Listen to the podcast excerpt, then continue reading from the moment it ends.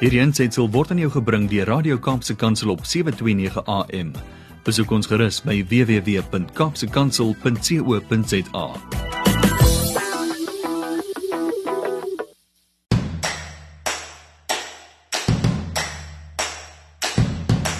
Goeiemôre en hartlik welkom op hierdie lieflike Saterdagoggend by Radio Kaapse Kansel wat uitsaai op 729 AM. Dit is die eerste uitsending van Landbou Landskap en jou gasheer vir die volgende uur is die uwe Willem van Jaarsveld. Vanoggend in ons program die volgende. Ons skop af met saad vir die saaier, ons geestelike broodjie. In Kapstok loer ons vlugtig na landbou nuus wat die oog gevang het die afgelope tyd. In Huis en Hart begin ons met die eerste in 'n reeks oor die Wêreld Landbouorganisasie en ons praat oor die begrip One Health of een gesondheid. Kom ons kry elkeen 'n beker stoomende koffie terwyl ons luister na Len McGee met Only a Prayer Away. Dit neem ons tot by saad vir die saaier. Met die aanbreek van 'n nuwe dageraad hier op Radio Kaapse Kansel en die eerste uitsending van Landbou Landskap, deel ek graag met ons luisteraars 'n ander begin, die groot begin. En die verklaring van die noodsaaklikheid van diegene wat ons landbouers noem. Kom ons lees saam uit die boek Genesis. Genesis 2 vers 4 en 5. In vers 4 staan daar: Dit is die geskiedenis van die hemel en die aarde toe hulle geskape is. Die dag toe die Here God die aarde en die hemel gemaak het, was daar nog geen struike in die veld op die aarde nie. En geen plante van die veld het nog uitgespruit nie. Want die Here God het nog nie laat reën op die aarde nie. En daar was geen mens om die grond te bewerk nie. In vers 5 word twee items uitgewys as voorwaardes vir die veld en die aarde om produksie te lewer reën en 'n landbouer. En albei word deur God gegee. As boer is dit vir my lekker om dit te lees. Ek verbly my daarin, ek verheug my daarin. Ek weet ek is deel van God se plan vir hierdie aarde. En ek glo elke boer in die land en in die wêreld ervaar daardie woorde in Genesis ook so. Maar die leefwêreld van die boer is ingewikkeld. Dit is vol uitdagings, dit bring vreugde en dit bring hartseer. Daar is terugslag. Daar is hoop. Droogtes en te veel reën. En in alle situasies moet hy steeds rentmeester bly. Verantwoordelik omgaan met wat aan hom toevertrou is. Want dit is net aan hom geleen. In hierdie program gaan ons saam die leefwêreld van die landbouer deurwandel. Agterkom hoe dit daar werk. Deel in die wel en wee van daardie spesiale groep mense mans en vroue met 'n baie spesiale roeping. U is genooi om van vandag af elke Saterdagoggend tussen 7 en 8 saam te kom boer hier op Radio Kaapse Kansel 729 AM.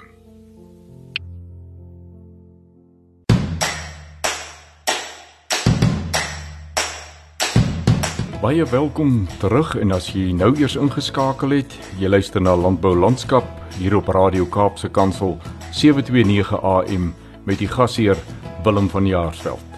Aan ons nuuskapstok hang daar vanoggend die volgende. Sekerlik die grootste nuus Radio Kaapse Kansel 729 AM maak vandag geskiedenis. Ons is besig met die eerste uitsending van 'n landbouprogram op hierdie stasie. Ek gesels hieroor met Radio Kaapse Kansel se bestuurder van programme, Wanda Bam. Wanda, baie welkom by Landbou Landskap. Waar kom die idee vandaan om 'n eie landbouprogram op hierdie stasie te hê? Willem, baie dankie eers dat ek die voorreg het om jou heel eerste gas lyk dit vir my te wees op die program. Ehm uh, en dis natuurlik ons heel eerste uitsending soos jy dit reg gesê het. Nou, ons is al vir 'n geruime tyd, ek dink sedert die uh, ontstaan van die stasie, het ons allerlei nuwe planne wat ons maak om soveel as moontlik van ons luisteraars te wil laat saam luister. So ons praat hier van verskillende teikenmarkte en uh, ek dink wat ons baie eie soortig maak by Radio Kaapse Kansel is dat ons transmitter wat 'n baie duur ene is, dat hy baie ver uh, opvangs het. Met ander woorde, mense in Vredendal, die boere in Mamasbury, die boere in Langebaan, Vredenburg, oral kan ons hoor van waar ons hier uitsaai. Dit het uiteraard gemaak dat ons besef het daar is 'n mark waarby ons nie uitkom nie en dis ons boere. Ons het ook besef so oor tyd heen met al die ehm um, stories wat in die media is en op al die ander platforms gekommunikeer word dat daar 'n baie groot tekort is by ons publiek, by ons luisteraars. Ehm um, 'n tekort is aan kennis, aan die feite, aan dit wat regtig gebeur en wat die waarheid is. En natuurlik ook ehm um, sien ons dit as die geleentheid om juis dit wat ehm um, in hoofstroom media gewoonlik die fokus is om dit hier op ons platform in perspektief te kom stel. So die groot ding was maar om die regte aanbieder te kry en dit is dan nou jouself wat ons baie mee gekry het en waarvoor ons bitter dankbaar is. Want ons het besef ons kan nie enige ou 'n program soos hierdie laat aanbied nie. Die boere moet hom kan vertrou, die luisteraars moet uh, kan hoor dat hy goed ingelig is en goed onderlê is in die vakgebied. So ons kon nie vir beter gevra het as vir jou nie en ek glo die Here het jou ons pad langs gestuur. Baie baie dankie vir die vertroue en dit sal maar met sy hulp en genade wees wat hierdie werk gedoen word, maar ek is opgewonde. Baie dankie vir die geleentheid. Nou ja, daar het u dit. Uh maar daar's ook ander dinge wat gebeur elders in landbou en ons gaan nou daarna kyk. Jy is ingeskakel op Radio Kaapse Kansel wat uitsaai op 729 AM en jy luister na Landbou Landskap met my Willem van Jaarsveld agter die mikrofoon. Die afgelope tyd in die nuus verneem van die aanpassing van die minimumloon vir plaasarbeiders. Om hieroor met ons te praat het ek genooi uh, meneer Benny van Sail, hy is die hoofbestuurder van TLISA en Benny baie welkom hier by ons. Goeiemôre Willem, baie dankie vir die heerlike voorreg wat ek aan hê om saam met julle 'n bietjie te kuier. Benny met hierdie aankondiging is die poging daar dat die minimumloon vir alle arbeiders, die op plase en die wat nie op plase werk nie, almal gelyk gestel moet word. Uh Is dit 'n regverdige bedeling as jy uh, vat die omstandighede van mense wat op die plase werk en woon en die in die stede? Willem baie dankie. Ek dink jy slaan die spyker of een van die baie spykers baie mooi op die kop. Natuurlik het die plaaswerker 'n totaal ander omstandighede as die werker in die stad. Hy in baie gevalle behuising, hy het selfs lewensmiddels wat hy van die plaas af kry, melk en vleis en dan het hy ook krag en water selfs sy vervoerwerk vir hom word deur die boer gedoen. So die loon wat hy daar kry, is eintlik geld wat hy in baie gevalle vir homself kan gebruik. Daar is dan weer 'n fond ook vir met addisionele kos koop en so dit is waar. Maar daar's 'n totale verskil. Jy praat van 'n totale ander lewensomstandighede, 'n wêreld van sy eie wat 'n unieke verhouding tussen 'n boer en sy werker het. En dit is vir my die hartseer van hierdie saak is, is dat daar word 'n algemene stelling gemaak in opsig van in die plase moet Wat die mense vergeet is, is dat elke plaas 'n besigheidsentiteit in sy eie reg.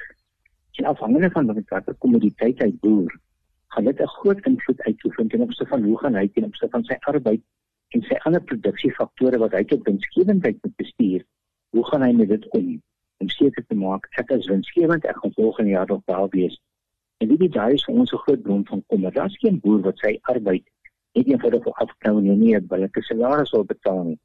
Maar dit gaan nie oor die wil nie, dit gaan oor wat kan. En ons dink hier spesifiek aan baie arbeidsintensiewe projekte soos die groente verbouing. 'n Boer kry 2-300 seisonale werkers in 'n stadium. En dan sê hy vir my, hy kry tussen 3 en 4 rand per kilogram tomaties by die winkel waar hy sy goed gaan lewer, klaar verpak vir die winkel. Hulle verkoop dit vir 22.50. En snaaks genoeg, nou met die baie reën, het boere nou weer ander soorte probleme. Ons kry van oor die land dilemma's in van die produktiwiteit was net nie hierdie jaar daar nie ten spyte van die reën.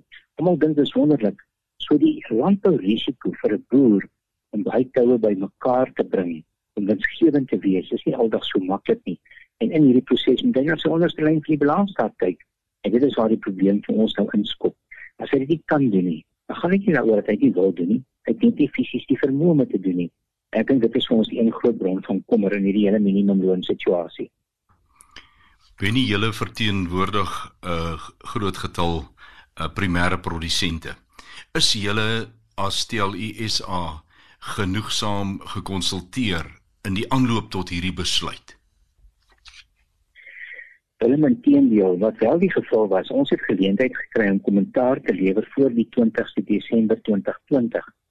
Ons het dit gedoen saam met so baie ander rolspelers en ek het geen persoon in die hele landbou waarlikheid aan gekry wat gesê het dit is nou in hierdie ekonomiese klimaat vir ons moontlik om hierdie stygings te absorbeer nie.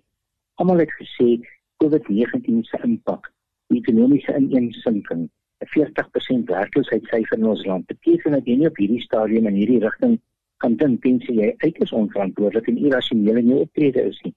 Dit was almal se inseker geweest en ten spyte van dit kom die regering en hy kondig dit eensydig aan. amper asof hy nie die ekonomie in ag neem nie, maar eerder net 'n ideologie. En daar is nie 'n uitkoms dan nie. So ons het baie groot kommer oor hierdie ding. Jy, 'n boer is iemand wat gerig word in sy lewe deur 'n kultuuropdrag. Ons is so na aan die bodem en naby aan ons skepper. En daarom is daar 'n kwessie van onbalans na te streef vir elke handeling wat jy verrig en ons het nou hier 'n vonk aanval 'n tsunami van die regering gekry wat landbou in baie gevalle afhangende van die kommoditeit nie eenvoudig nie kan absorbeer nie. So nee, ons was nie gekonsulteer nie, maar ons het wel ons insigte kon gee. Benny, is daar lig aan die einde van hierdie tonnel? Willem, ons bly positief. Jy weet jy, soos ek sê, ons werk vir die toekoms en daarom gaan ons nooit negatief raak nie.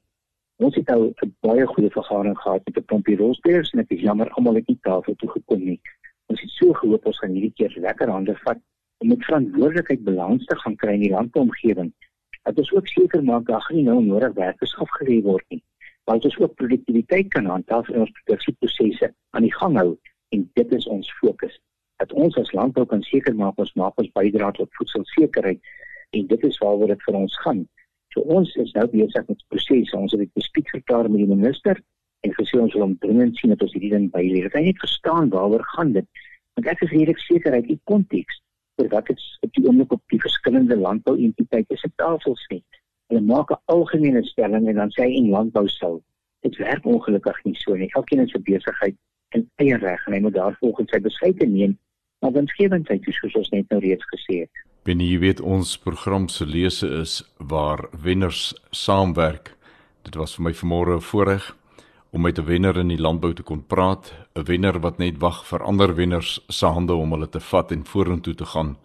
Vreeslik baie dankie vir jou insette vanmôre vir die gesprek. Ons waardeer dit en ons praat graag weer met jou. Baie groot plesier.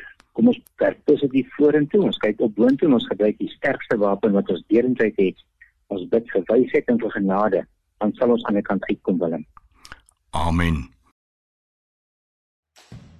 Baie welkom terug en as jy nou eers ingeskakel het, jy luister na Landbou Landskap hier op Radio Kaapse Kansel 729 AM met die gasheer Willem van Jaarsveld. Baie slegte nuus het hierdie afgelope week uit die Wes-Kaap gekom met die aankondiging dat varkpes vir die eerste keer in die geskiedenis in die Wes-Kaap voorgekom het. Ek lees graag 'n amptelike verklaring wat uitgereik is op 1 Maart oor hierdie aangeleentheid. The Department of Agriculture, Land Reform and Rural Development and the Western Cape Agricultural Department have jointly confirmed an outbreak of African swine fever in the Western Cape.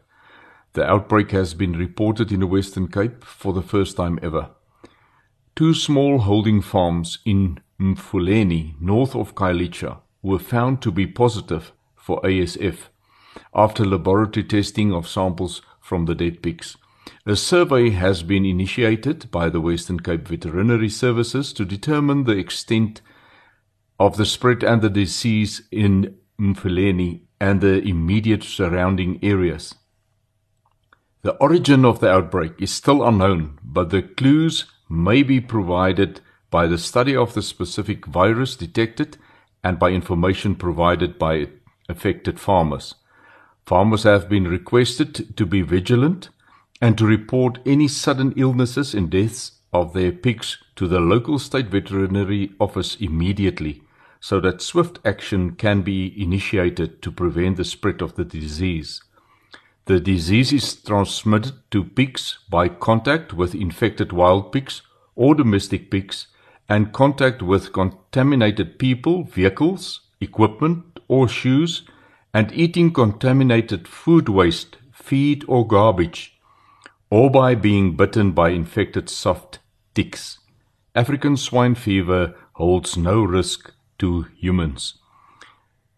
Dit is uh, gerusstellend om te weet dat hierdie siekte nie mense bedreig nie, maar vir die varkbedryf in die Wes-Kaap wat 'n aansienlike bedryf is, hou hierdie natuurlik geen geen goeie nuus in nie. Net voor ons by huis en hart kom, luister ons na Robin Mark met I am persuaded van sy album East of the River. Dit was Robin Mark met I am persuaded en ek stem met hom saam. Ek is ook oortuig. Is jy? In huis en hart praat ons oor die sake wat die boer, sy gesin en sy werkers raak. Dit is sommer 'n baie wye veld waarin ons aan vele uiteenlopende sake aandag gaan gee. Hier is die eerste in 'n reeks van 9 afleweringe oor die Wêreld Landbouorganisasie. Die Wêreldlandbouorganisasie is een van daardie organisasies wat bitter min mense van weet en selfs boere weet nie altyd dat daar so 'n organisasie is en wat sy doel en funksie is nie. Ons het dit goed gedink om 'n kort reeks oor hierdie organisasie op te stel en om met ons daaroor te gesels, het ons genooi Dr Theo de Jager wat die huidige president van die Wêreld Landbouorganisasie is. Hier by my Dr Theo de Jager, baie welkom en baie dankie dat jy hier is. Baie dankie Willem en dit is regtig 'n groot voorreg om beide met jou en jou luisteraars te gesels. Theo, vertel ons waar kom die Wêreldlandbouorganisasie vandaan? Die Wêreldlandbouorganisasie is van jaar 10 jaar oud.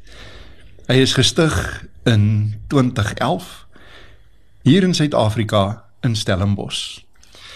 Dit was na die ehm um, die voorloper van die World Farmers Organization sogenaamde IFAP die International Federation of Agricultural Producers wat hier in 2008 einde na die begin van 2009 tot niet gegaan het.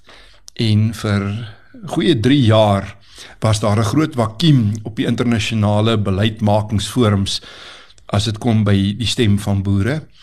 En dit is veral nogal die Amerikaners, die Kanadese, die Franse, Italianers en Dene, die Japaneese, die Nieu-Seelanders, die Argentynë, die Zambiërs en die Suid-Afrikaners wat met mekaar begin skakel het oor die behoefte dat die stem van die boere ook gehoor word waar internasionale beleidsbesluite geneem word. Veral op die gebied van handel, ehm um, tegnologie en natuurlik uh voedselbeleid. En ag net soos wat botsende waardes, botsende behoeftes, botsende belange die politiek op 'n internasionale vlak binne in die VN tussen lande dikteer, kan jy dink dat daar ook groot spanning is tussen die boere van verskillende lande. Daar's groot politiekery en Suid-Afrika is soort van gesien as 'n neutrale grond. En daarom is die World Farmers Organization op Stellenbosch gestig. 'n Organisasie wat in Suid-Afrika gestig is, maar sy hoofkwartier is in Rome. Hoekom? Omdat al die agentskappe van die Verenigde Nasies wat direk te doen het met voedsel, uh voedsaamheid en vesel is gesetel in Rome die Food and Agriculture Organization van die Verenigde Nasies sit hulle hoofkantoor daar. Die World Food Program sit net buite Rome. Die International Fund for Agricultural Development wat 'n tipe van 'n internasionale landbank is, sit ook in Rome. En dan natuurlik die Commission for Food Security wat die vlakke van voedselsekerheid in die wêreld moniteer en iets daaraan doen. Daai forum is is is ook in Rome. En net soos wat dit die doel is van enige landbouunie of dit nou 'n plaaslike landbouunie is wat sy munisipaliteit moet beïnvloed of 'n provinsiale landbouunie wat sy provinsie moet beïnvloed, 'n nasionale landbouunie wat beleid op nasionale vlak moet probeer beïnvloed of 'n kontinentale een soos die Pan African Farmers Organisation wat werk na die Afrika Unie toe of Kupa Kujeka in Europa wat probeer om beleid in die Europese Unie te beïnvloed, is die hoofdoel van die landbou, die Wêreldlandbou Unie om internasionale beleid te beoef te beïnvloed. En hoe doen jy dit? Jy moet daar wees waar die beleidsmakers is. Jy moet in hulle gesig bly. So dit was die mees logiese plek om die hoofkantoor van die Wêreldlandbou Unie te vestig. En daar moet ons na hultroep. Ons sê baie dankie aan ons gas Dr. Theo De Jager. Theo tot 'n volgende keer. Alles van die beste. Totsiens. Baie welkom terug en as jy nou eers ingeskakel het, jy luister na Landbou Landskap hier op Radio Kaapse Kansel 729 AM met die gasheer Willem van Jaarsveld. Ons gesondheid is baie belangrik. Die gesondheid van ons diere is baie belangrik. Die gesondheid van beide hierdie groepe ontmoet in die begrip wat wêreldwyd bekend staan as One Health.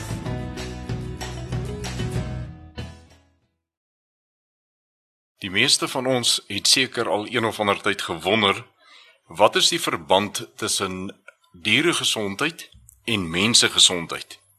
Nou om daaroor met ons te gesels het ons na die geselskap toe genooi Dr. Fafa Malan, die baie bekende Dok Fafa van Vra vir Fafa in Landbou Weekblad. Ek dankie Willem. Waardeer dit. Ek wil graag praat en die Engelse begrip is one health. As ons nou maar praat in Afrikaans een gesondheid. Ek dink in Genesis het ons elkeen die opdrag gekry dat die Vader vir ons gesê het ons moet na sy skepping kyk. En dit is niks anders te nie. Dit is die gesamentlike werk van 'n klomp dissiplines om saam te werk lokaal daar waar jy bly hier in ons mooi land, maar ook internasionaal, wêreldwyd, sodat ons optimale gesondheid vir ons mense kan bekom, maar ook vir ons diere en dan vir ons omgewing. Is is dit nie maar eintlik wat in Genesis staan nie? En wat ons nou wat ons sien die wêreld, dit loop verkeerd. Ons het besoedeling en ons kyk nou na hierdie COVID eintlik wat ons verkeerd gedoen het, né? En 'n ja. mens is nou nie veronderstel om dalk vleermuise en goeters te eet wat ons nie moet eet nie. So dit gaan oor ons met mekaar praat. Almal, die mediese mense, die veeartse, die mense daar op die platteland, maar ook met ons stadsmense, met ons kinders, ons ou mense dat ons besef as ons nie na ons planeet mooi gaan kyk nie, dan gaan dinge mos nou groot verkeerd loop. Dok, uh, is ek uh, ekskuus, is ek reg as ek sê ons kan nie maar net sê as 'n boer sy diere gesond hou op verskillende maniere soos wat hy nou goed dink dat dit uh, regtig geen invloed op die mens wat daardie produkte van die plaas gebruik het sal hê nie. Ja. ja, ons kan net maar mooi net kyk aan ons onmiddellike verlede wat het gebeur. Ons het hierdie listeriose uitbreek gehad. Eh, het eintlik niks met die diere te doen nie, maar daar het kieme daar waar die vleis verwerk word, het dit daar aangekom. So ons weet van heel wat van zoonoses wat almal ken. Ons dink aan brucellose. Dit is 'n siekte wat beeste kry. Maar ons moet die beeste op die plaas toets sodat die melk wat verskaf word veilig vir mense is. So wat doen ons nou? Ons toets die beeste, maar ons pasteuriseer ook die melk en dan het ons mense wat die melk toets en kyk dat daar waar die melk verkoop word dat dit skoon is en wat veilig is. As ons byvoorbeeld kyk na ons geselskapdiere, ons honde en ons katte, dan kan ons aan ons dolheid, né? Enige dier kan ons dolheid kry. En daarom moet ons mense inlig oor presies wat ons dolheid is en waarna die tekens waarna mense moet kyk. As ons kyk na vleisinspeksie, né, ons het almal van masels gehoor. Dit is gaan eintlik oor gesondheidsaspekte en daar's baie ander zoonoses wat ons later miskien kan oor gesels. Maar dan moet ons met die mediese praat. Die mediese moet saam met die veeartse praat En dan met ons opleiding vir die boere gee, ons moet vir die mense daar wat in 'n stad bly, mooi vertel wat is die gevare. As ons kyk na ons kragvoorsiening, na hierdie swaal wat in die lug gaan van die kole af. Dit is eintlik gevaarlik daai swaal en dit veroorsaak probleme in diere, maar ook in mense wat hulle hoes, né? En jy weet, hmm. kan sien hoe lyk dit al daar in China. So ons praat van voedselsekuriteit, maar voedselveiligheid. En dan praat ons van antibiotika weerstand. Miskien kan ons later program presies daaraan gaan. Want as antibiotika nie meer werk nie, dan het ons groot probleme. Dokters, vir my baie duidelik dat hierdie onderwerp eintlik baie wyd en baie diep kan raak en en ek sal baie graag in die toekoms weer 'n gesprek of meer as een gesprek want daar's baie waaroor ons kan praat. Sal ek graag met met u wil gesels daaroor en dan vat ons dit aspek vir aspek en ons pak dit 'n bietjie uit dat die luisteraars meer ingelig sal wees rondom hierdie onderwerp as dit eh, met u reg is. Kan ons so maak? Ons kan so maak, maar sê ons gaan lees weer Genesis 1. En kom ons doen die regte goed. Ek dink dit is ook die doel van hierdie stasie om daardie gedagte en daardie waarheid uit te dra wat uh dok nou vir ons weer bietjie voor oë gestel het. En vreeslik dankie daarvoor. Dankie vir die hart waarmee dok die werk doen want uh ek ken u redelik goed en ek weet wat die hart in al hierdie sake is. Dit is nie net 'n wetenskap wat verdryf word nie, maar dit is ook 'n geloofs-oortuiging. En vreeslik baie dankie vir die tyd wat u afgestaan het om vandag met ons hier te gesels, dok. Baie baie dankie. Ja, groot plesier, hallo.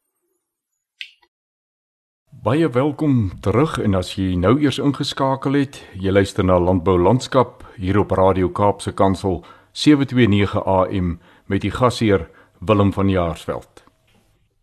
In stories van hoop hier op Landbou Landskap kyk ons elke week na 'n ander storie wat vir ons hoop kan gee. Daar is in landbou vandag baie dinge wat nie loop soos wat ons dit graag sou wou gehad het nie. Ons het maar baie opdraandes. Maar ten spyte daarvan is daar nog steeds soveel voorbeelde van mense met 'n pioniersgees, mense wat nie na die hoogte van die berg kyk nie, maar eerder kyk na hoe gaan ons die hoogte van die berg oorkom. Nou vandag skop ons af met die storie van Skalkviljoen van 'n rivier sonder end en die Dasberg boerdery. Skalk se pa was die jongste van 15 kinders en was nooit self 'n grondeienaar nie. Hy was 'n deelsaaier en 'n huurder van landbougrond en op hierdie manier het hy 'n bestaan gemaak. As klein seentjie het Skalk gedroom om ook eendag te boer en dalk anders as sy pa sy eie plaas te kon besit. Na skool het Skalk landbou gaan studeer en toe by sy pa aangesluit. Hulle het saam as deelsaaiers op gehuurde grond geboer. In 1992 het Skalk die geleentheid gekry om 'n huurplaas te koop en het hy mettertyd nog grond aangekoop. Die wyse waarop Skalk se lewensverhaal ontvou het, het hom inspireer om 'n verskil in ander mense se lewens te maak. Hy het daarom begin om moontlikhede vir 'n grondhervormingsprojek te ondersoek. Die voorstel in die nasionale ontwikkelingsplan van 2012 dat die spreekwoordelike landboukoek groter gemaak moet word, het nuwe besigheidsidees by hom gestimuleer. In 2015 is Dasberg boerdery as nuwe maatskappy geregistreer met die boerdery se werknemers wat mettertyd met 'n meerderheidsaandeel van 51% bemagtig is. In 3 jaar is vele probleme oorkom. In September 2018 word die waterlisensie uiteindelik uitgereik en word daar begin om 'n nuwe opgaardam te bou. Na 4 jaar het en talle bundels van korrespondensie, baie kontrakte en vertoë as ook baie vergaderings met verskillende rolspelers kon Dasberg boerdery se pelsprojek uiteindelik as geïmplementeer afgemerk word. Dasberg boerdery eiendomsbeperk boer nou op 4133 hektaar op 9 plase in die rivier sonder end omgewing. Twee van die direkteure uit die werkerskorps het elke Dinsdag vir 30 weke lank 300 km gery om die Pels finansiële bestuurskursus in die Koue Bokkeveld te gaan bywoon. Een van hulle is 'n man wat reeds in graad 4, standaard 2, die skool verlaat het. Hy moes die skool verlaat. Maar hy slaag daardie finansiële kursus. En die ander man word aangewys as doekstudent van hierdie kursus. Skalkviljoen en Dasberg boerdery se grondhervormingsstorie het 'n baie nederige begin, maar die manier waarop hierdie groot nuwe besigheid ontwikkel word, inspireer reeds talle ander mense. Hierdie eie soortige helde is besig om 'n beter, voorspoediger toekoms vir Suid-Afrika te skep. As grondhervormingspioniers doen hulle soos Langehoven geskryf het. Hulle doen wat reg is ten spyte van omstandighede wat sleg is. In hierdie verband haal ons graag die Russiese skryfster Ayn Rand aan waar sy gesê het in die naam van die beste deel binne jou moenie hierdie wêreld opoffer aan diegene wat die swakste en slegste van die lewe verteenwoordig of versinne beeld nie. In die naam van die waardes wat jou lewe rig, moenie dat jou beeld van die mens verwronge raak deur die lelik, die lafhartige en gedagteloosheid wat jy daagliks mag aanskou nie. Moenie jou vurigheid vlammetjie vir vlammetjie verloor in die miskien of die onsekerheid nie moet nooit toelaat dat die held of heldin in jou wese sterf of vergaan nie. Ek dink hierdie woorde van Ayn Rand is definitief vir ons elkeen 'n bemoediging. En dit is nie maar net leë woorde nie. As jy gaan kyk dit wat Skalkviljoen en Dasberg boerdery voor staan, wat hulle doen, dan verteenwoordig dit waarskynlik een van daardie mooi verhale in 'n uh, dubbeltjieveld die dubbeltjieveld van grond grondbesit grondhervorming in Suid-Afrika die dubbeltjieveld wat na soveel jaar nog nie uitgesorteer is nie en gereeld aanleiding gee tot baie vurige debatte en baie groot moedeloosheid en bekommernis maar ek dink Skalkviljoen en Dasberg boerdery wil vir ons nuwe hoop gee. Wil ons aanspoor om weer nuut te dink. En is dit nie maar in die res van ons lewe en oral waar ons gaan en oral waar ons met probleme te doen kry, dieselfde waarheid. Dit hang nie af wat gebeur nie. Dit hang af van wat ek daarmee doen.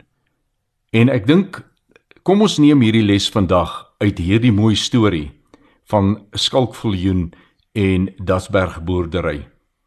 Maak nie saak wat die omstandighede is nie. Maak nie saak wat die aanslae is nie. Ein Rand sê moenie jou vurigheid vlammetjie vir vlammetjie verloor nie. Kom ons steur ons aan wat daar geskryf staan en kom ons steur ons aan wat ons sien in die Dasberg boerdery verhaal. Tot volgende week is dit dan stories van hoop hier op Landbou Landskap. Radio Kaapse Kansel wat uitsaai op 729 AM.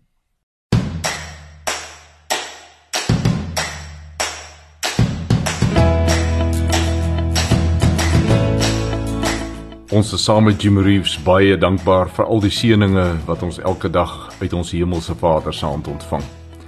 Tot ons weer saam kuier volgende Saterdag om 7uur hier op Radio Kaapse Kansel op 729 AM. Groet ek Willem van Jaarsveld. Mag elke oomblik wat jy beleef Vader se guns op jou lewenspad hê. Shalom.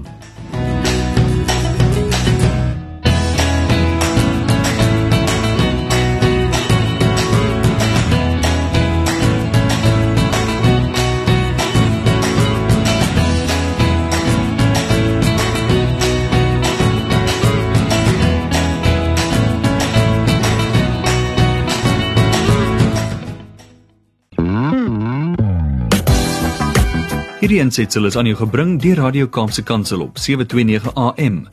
Besoek ons gerus op www.kaapsekansel.co.za.